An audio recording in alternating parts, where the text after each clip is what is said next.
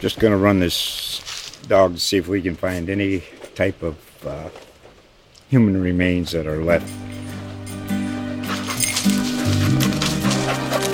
Listen to Where Secrets Go to Die, The Disappearance of Derek Hennigan. From the Detroit Free Press, a new podcast set in the woods of Michigan's Upper Peninsula. Available on Apple, Spotify, Freep dot com, or wherever you get your podcasts. Welcome to the Now You Know Akron podcast, brought to you by the journalists of Beacon Journal dot com. Each week, they will share their expertise on Akron and Summit County. Now, here's your host, Craig Webb. Welcome, and thank you for listening to the Now You Know Akron podcast. This is B J Lisco. Craig Webb will join us momentarily. In today's Spotlight story, we get to know Akron's new police chief, Steve Mylett. Mylett talked with Craig Webb and Beacon Journal reporter Sean McDonnell in the midst of his journey from Bellevue, Washington to Akron, where he started on Monday. The new chief says he's planning to work long hours to start building relationships with the city.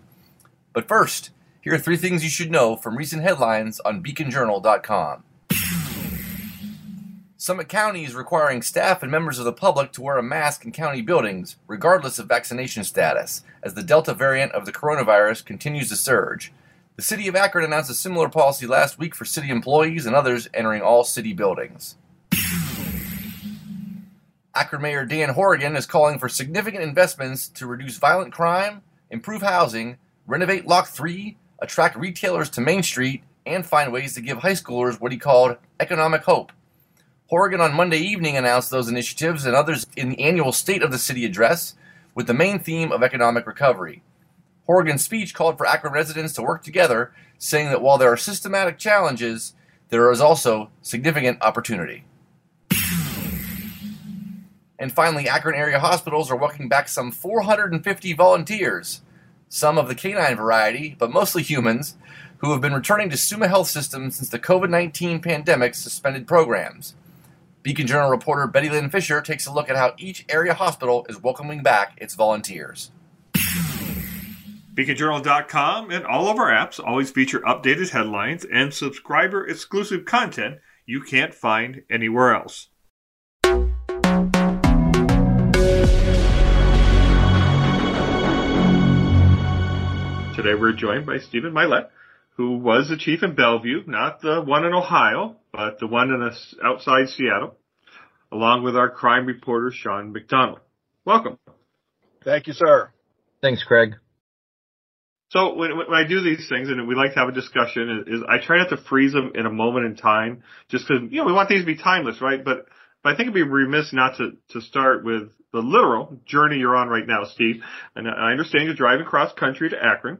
And this trip probably could be a podcast in and of itself, just talking about the trials and tribulations of driving such a distance. But um so I'd like to start out with what's it like driving across the country and with a dog, no less. I, I believe you have a multi-poo dog along with you. So so what's the journey been like?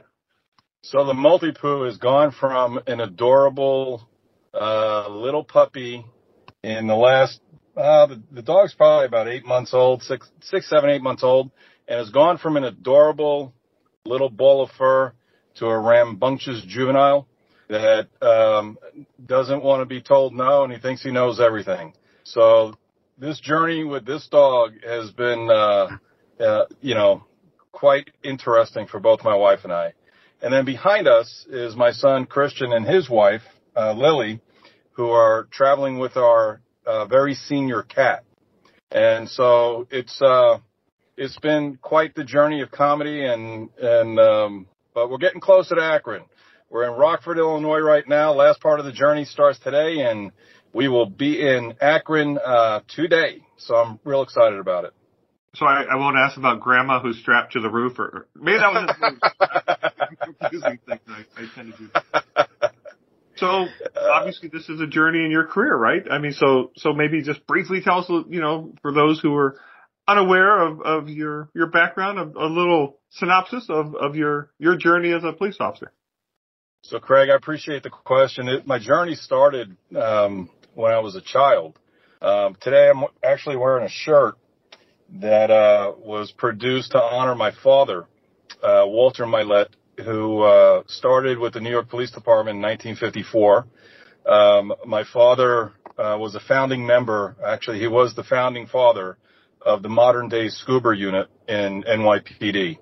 And um, my several of my brothers were with the police commissioner last week, where they honored my father.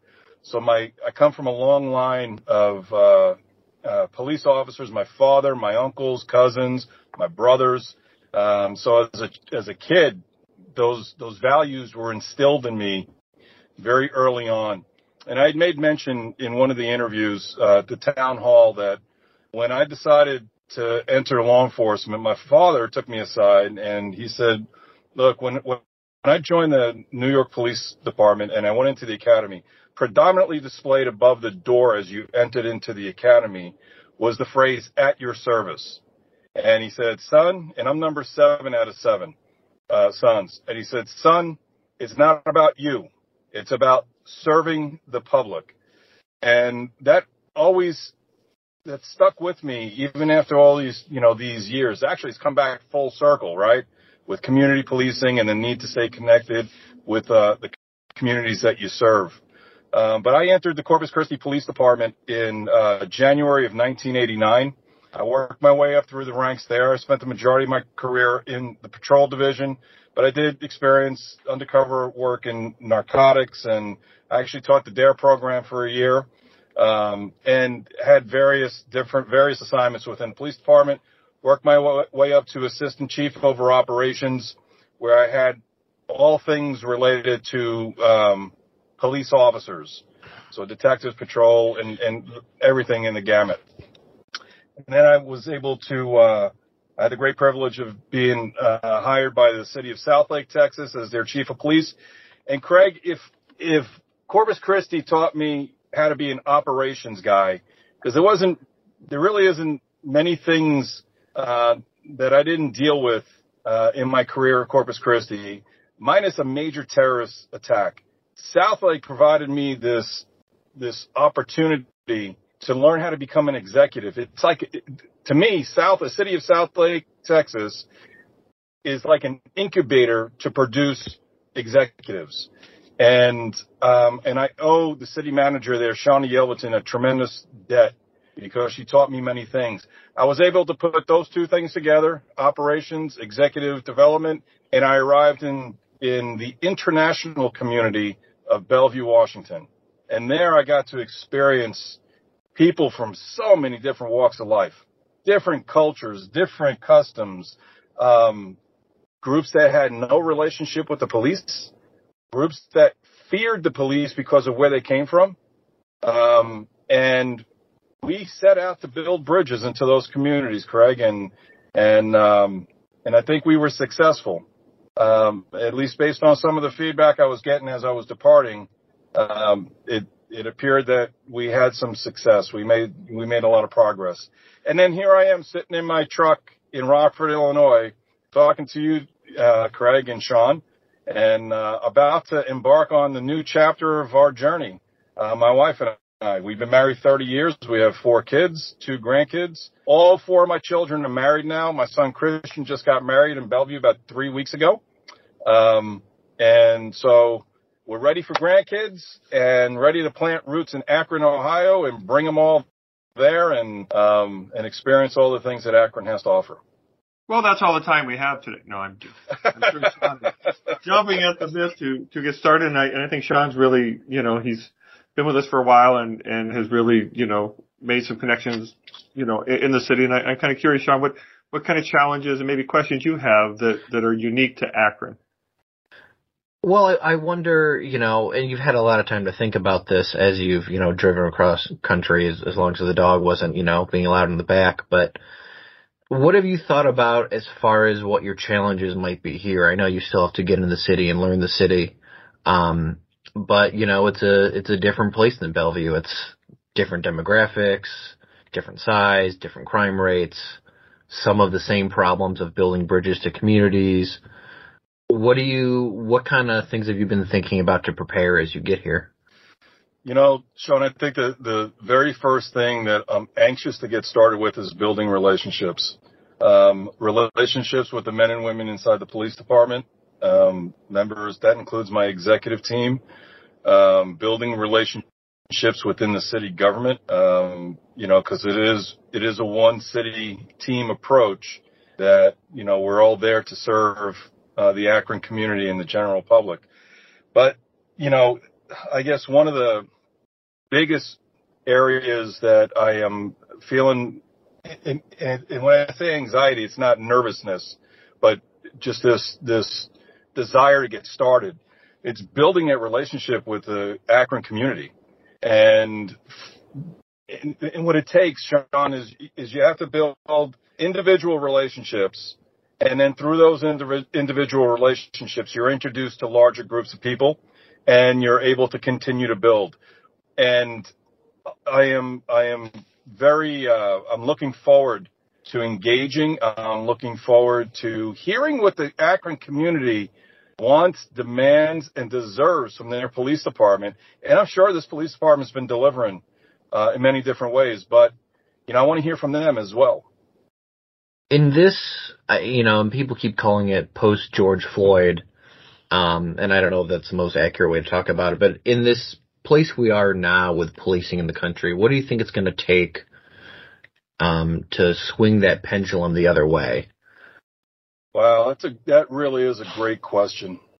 I, th- I you know, I, I get a sense after the death of George Floyd, and that was the spark that lit the powder keg that just exploded, because these things have been building for a long, long period of time. Craig, I'm looking at you on, on my cell, and you're kind of looking a little bit more like me than Sean is, with gray hair and, and just this senior level of wisdom, right, Craig, that, that you, that you're displaying.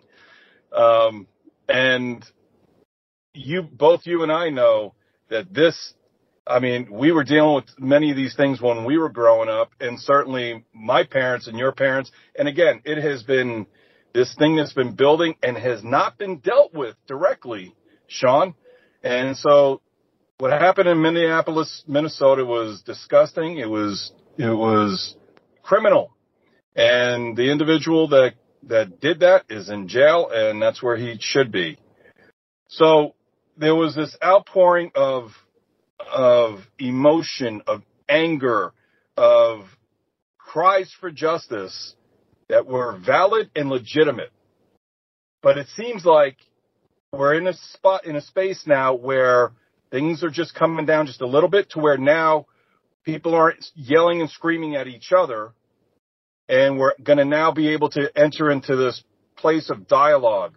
Because, Sean, that's the only way this is going to work, is if we sit down at the table together, listen to each other, and find a common path forward. Because I do believe, not everybody, I mean, we got a lot of people in this country, but I think the vast majority are all on the same page with, with the basic message. Everybody wants to be treated fairly. Everybody wants to be treated equally, with equity. People want to be allowed to live their lives, regardless of what they look like, who they love, how they worship God. They want to be respected. They want to, they want to be treated with dignity. And starting out from that basic platform, I think we could achieve it in our lifetime, you know, and um, yelling at each other is not going to get it there. It's not going to get us there. Why? Because when you yell, and, you know, people aren't listening. Do you think this is the turning point? Do you think everybody's finally in a place that this can start to change? I do. And I, and I look at the work that Akron has been doing under um, Mayor Horrigan, and it's one of the things that attracted me to Akron.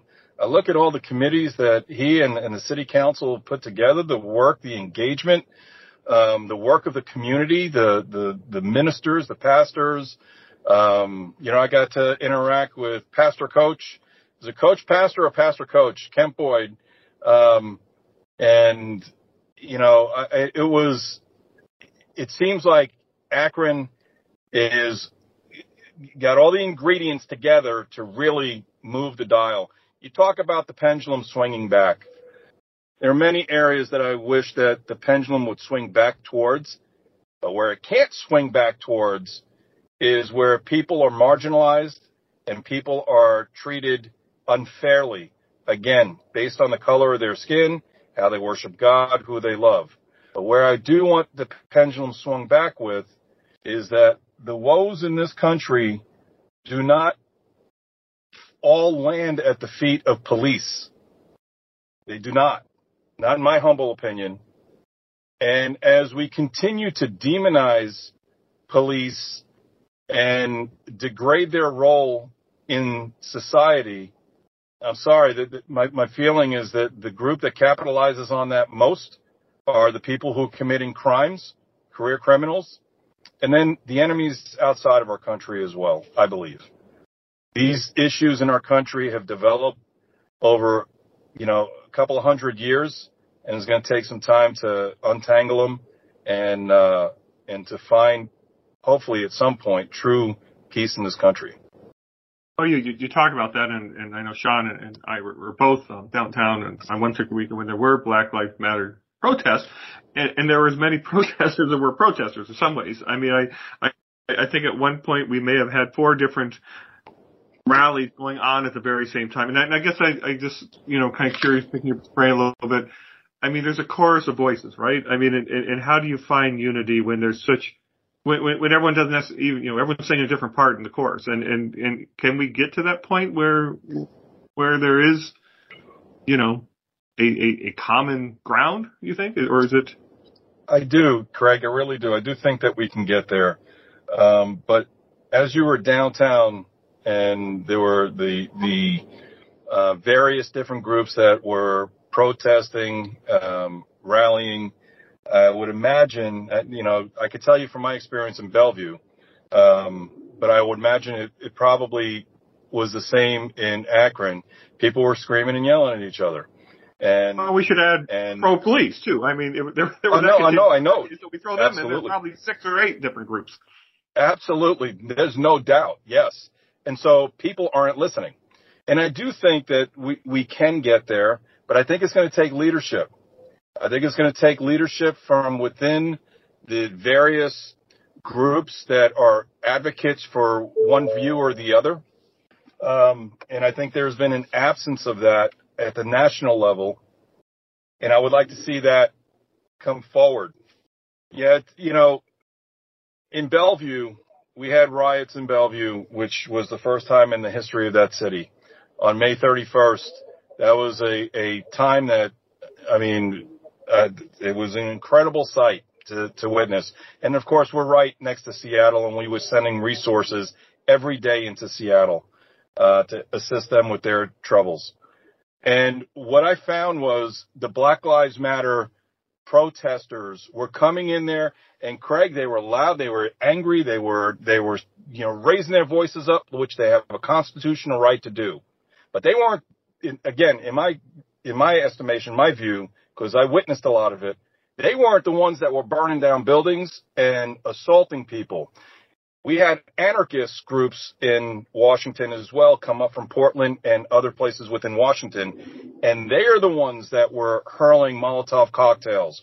They were the, they were the ones that were hurling rocks and, and other uh, devices. I'm not sure if it was the same in, in Akron or not, but the fact is that there is a movement in our country to uh, destabilize government and um, and to destroy government. And that's the anarchist movement as well. So, yeah, there's a whole hodgepodge of different ideologies at work.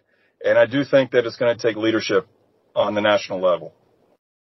I don't mean this. And, and in the local level as well. It should be in the local level as well. And I don't mean this question as a trap or even a softball, but I, I'm kind of curious what kind of leader you are. I mean, well, is it likely we could see you in a patrol car oh, or work at the jail or, I mean, just to learn all aspects of the operation? I mean, we see in the dispatch center, are you going, your, your plan is to not necessarily work nine to five, but to, it is a twenty-four hour operation, right? Brother, my, my, I am, I am proud to wear my uniform every single day. And I wear my uniform every single day at work. I think in the six years that I've been in Bellevue, there's probably been a handful of days that I came in in civilian clothes or non, a, a non-uniform. I am, I am so proud of my profession And I think it's the most noble of professions. Uh, and I take great pride in wearing that uniform and getting in police cars. Now, I'm not going to be able to chase people down like I once did when I was twenty-four years old. So I'm going to be a little bit more selective and choosy on, on activities. But, yes, I am the, the, the type of leader I am. I'm a servant leader. I believe in all the, the principles and, and traits of a servant leader. And I I try not to stay behind the desk. Unfortunately, the last couple of years, it seemed like I was. But I am out in the field quite a bit. And the community, I make this commitment, you will see me. And and I hope you want to see me and, you know, the members of our police department. But I will be right there with the men and women, both sworn and civilian, of the, of the Akron Police Department. What's the game plan when you join a new department? So this will be your third time coming in as a chief. Um, I know you've got to get in to know what exactly needs to be changed or if anything needs to be changed here, but what's your general game plan as you take a chief's position? It's it's what you and I are doing right now, Sean. It's it's it's building a relationship and building trust and credibility with each other. It's it's probably the the um it's not the hardest thing to do, because I think people are looking for openness, honesty, and consistency, but that takes time to develop. I can't, I can't walk in uh, the front doors of the Akron Police Department and expect people to trust me. Um, that's earned. That's earned in the police department. That's earned in the city, but that is definitely earned in the community. Um, and it takes time. So uh, I'm going to be working hard at doing that. My wife, God bless her, and, and I am so fortunate that I married the best woman on the planet. She uh, she knows the drill. And so as I did in Southlake and in Bellevue, it's going to be long days, working on the weekends. There'll be very little time off, because it's in the interaction, Sean, um, that you start building the relationship, the credibility, and the trust. Once the credibility and the trust is earned, then that will change the dynamics just a little bit. Um, but you got to be seen and you got to show up. And I will be showing up to a lot of things, again, under the direction of my boss, Charles Brown, the Director of Public Safety, and, and Mayor Horrigan. Do you think there'll be any, I don't know if I want to call it culture shock or changes, because you will be, you'll coming from the West Coast. You know, as we were looking at this police chief search, it was pretty clear that a lot of laws, a lot of policing, uh, things were different on the West Coast. You know, this will be your first time, I think, in the Midwest. Um, do you expect any, any challenges there? I think what the state leaders are doing in the state of Washington to policing is very dangerous. There are already many, many, many restrictions that Washington law enforcement has upon itself, uh, or upon the profession, because they took the, the U S Constitution and they, with the Washington State Constitution, Article one, Section seven, provided even more restrictions on policing. But the officers always work within those boundaries. Here recently, on the, in this last legislative session, they made it even more restrictive on police. And it's some of the things that we were de- I was dealing with on my way out with the new laws. There are officers that are leaving the profession. There are officers, there are people that had thought about coming into the profession that aren't now. So I will continue to pray for wisdom over there in Washington. But coming into Ohio, compared to that, it is it's going to be night and day. And uh, um, as far as the culture shock goes, each community has its own identity and its own way, right? So there's the Corpus Christi way, the, the Southlake way, Bellevue, and Akron has its way. And so I think the Akron way is engagement with the community. Again, outside looking in, I believe that's what I will find. And, and I'm not concerned about being able to be, uh, um, be able to navigate through the Akron waters. Um, I'm, I'm not, I'm really not, because you know what? Sean, people are people. And I promise you, as I'm looking at you, I, I got the same person over in Bellevue that is Sean, right? The same character, personality, and everything else. And people are people. the challenges in the community are going to be a little bit different, but I think, I think, uh, you know, we'll be, we'll be good. I, I believe that Sean in the parallel universe is probably in jail. I, I do believe. I do a little D C. I, I watch all the parallel universes and the uh, Flash and all that. I, I, I guess, you know, something, it's not unique to Akron, but, but, you know, we, this discussion's gone a little long, but I, I feel like maybe we, we should discuss a little bit about transparency. You know, we, we've had some issues with, you know, promptness of releasing, you know, body cam videos or even reports. I mean, what's your, I mean, I, I'm a journalist. So, you know, my, my feeling is, what people conjure cannot be as bad as the truth. You know what I mean? The, the, the, you know, it, it's true. I mean, I, I just think what people imagine happen or, or think that, that I always say to a politician, anyone, I'm like, you know, just the truth. I mean, I, t- trust me, whatever people are thinking happened is far worse than, than what the truth really was. And what's your, what, what's your thoughts on transparency and, and just promptness of releasing public information? So that, that you know, goes if they say towards- public information. Right. So that go, that, that, that is directly connects to, to building credibility and trust.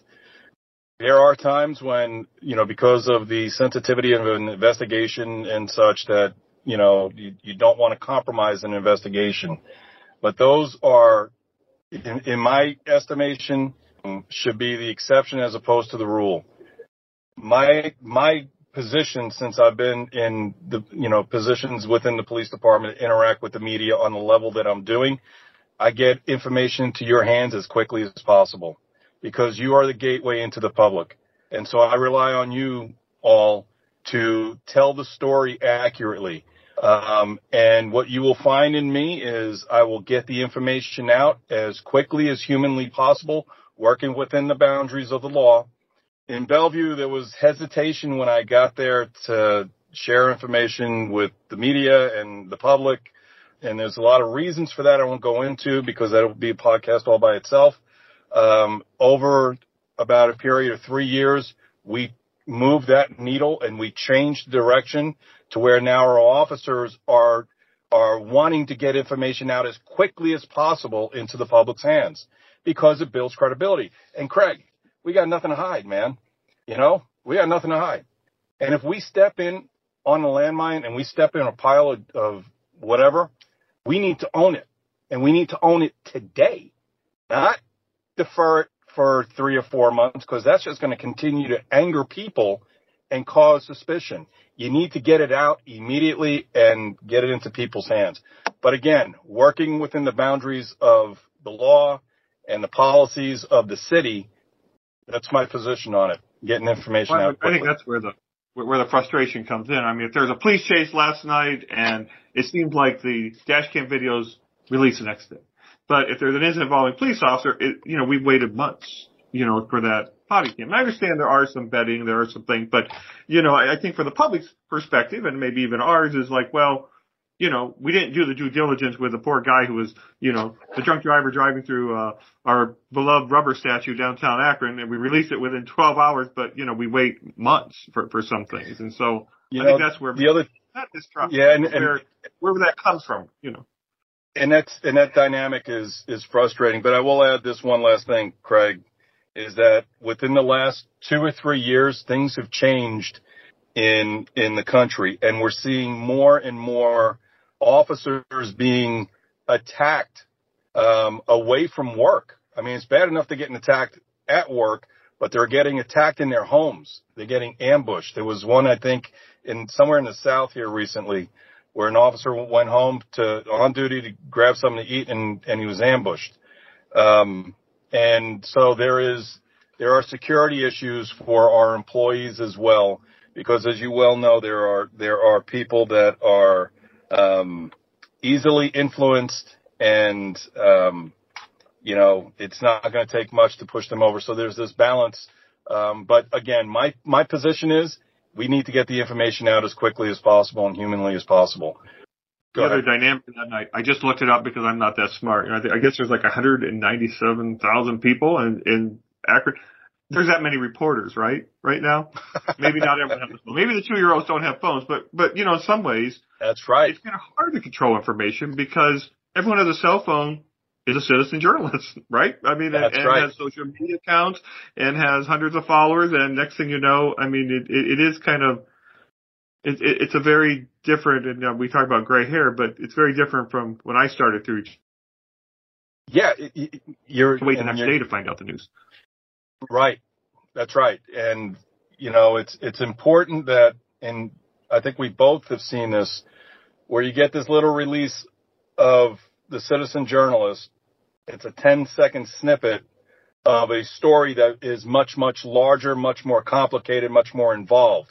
You're seeing one little sliver, and that's where we have an opportunity, especially with body camera information, um, to fill in the rest of the story and fill in the rest of the blanks. And then the public can make their own judgment with all the information. And again, if we, if we do something, we need to own it. But I would venture to guess that the vast majority of the interactions between the police, the Akron Police Department, and um, the public are within the rules and laws of the state of Ohio, the Constitution of the United States, and then the, the, the uh, provisions of the policies within the city of Akron. So with that, again, I don't, we have nothing to hide. Sean looks like he's ready to jump to the computer screen. I will reserve the last question for Sean. Sean. One thing, and you kind of touched on this with the attitudes of police, and this is a, you know, a problem Akron's facing right now that I'd like to get your, your thoughts on. Uh, we did a story not too long ago about how recruitment numbers were down. Less people were taking the test to want to be a police officer. I think it was down by half even over two years. All I, I've never talked to a police chief who has enough cops. I've never, you know, twenty-five, thirty departments I've covered. What do you think it's going to take to attract people back to the profession? Because to make change, you're going to need change agents. You know, that, that is another great question. All these are great questions. Um, I think, I think we, as a profession, I think we have the, the support of most people in communities, but the profession has taken many, many hits, especially over the last eighteen months. And, Sean, it's a, it's a, it, it, that is going to be the question that, that I think the chiefs from all around the country, through the International Association of Chiefs of Police, are trying to figure out that path forward. You know, I, I was in a situation here within the last few weeks, and most often in my career, if I come across a, a, a kid, a child, you know, the child looks up, points, and says, "Look, Mom, you're a police officer," right? And then there's smiling and there's, you know, you know, interaction. And uh, I recently experienced, "Look, Mom, you're a police officer," and the mother pulling the child back away from me. And that hurt. That really did. Because what I represent as I'm wearing my uniform obviously is something different than what the mother was seeing me as. And we got to get back to the point where police are no longer vilified, demonized, and, you know, but let's face it, we own some of that as a profession. Craig, you're talking about the transparency. We got to do better with transparency. We got to market ourselves. And I'm not talking about like a salesman, but tell our stories, because there's so much outstanding work that's being done in every community across the country. And we just do this poor job of telling the story. And so as we make those deposits into the trust bank account, public confidence goes up. There's more display of public support. And I think that will start attracting people back into the profession, because right now, you know, the question is, um, I was in a uh, farewell uh, celebration on my way out, and somebody in the audience said, "Well, who would want to be a police officer today?" But you know what? My father faced that same thing in the nineteen seventies. It'll swing back, and it will come back. Um, and we have got to be part of that equation. We have to be part, we being the police profession, we got to be part of earning that, that respect back.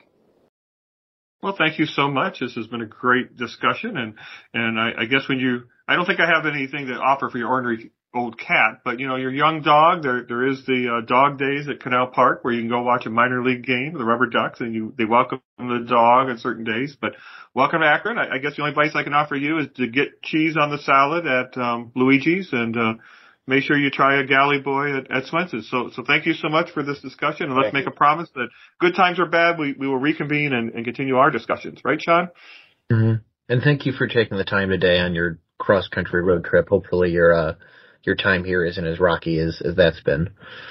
I appreciate the opportunity, uh, Craig and Sean, and I really am looking forward to, uh, building this relationship with, with you two and, and the Akron Beacon Journal and, and the entire media groups in, within Akron. Um, um, I start on Monday, so uh, I'm looking forward to, to interacting more more frequently. Thank you. That's all we have today for Now You Know Akron. Be sure to join us again next week. Episodes will be released every Wednesday wherever you download your favorite podcast, and also available on Beacon Journal dot com and all our various apps. Before we go, I'd like to thank our producer, B J Lisco. He always makes us sound good, and urge you to support local journalism by becoming a subscriber. If you've already signed up, we thank you. Until next week, Now You Know Akron.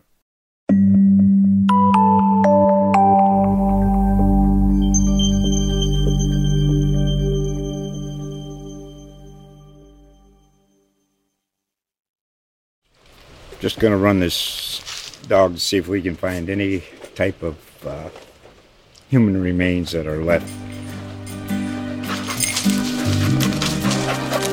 Listen to Where Secrets Go to Die, The Disappearance of Derek Hennigan. From the Detroit Free Press, a new podcast set in the woods of Michigan's Upper Peninsula. Available on Apple, Spotify, Freep dot com, or wherever you get your podcasts.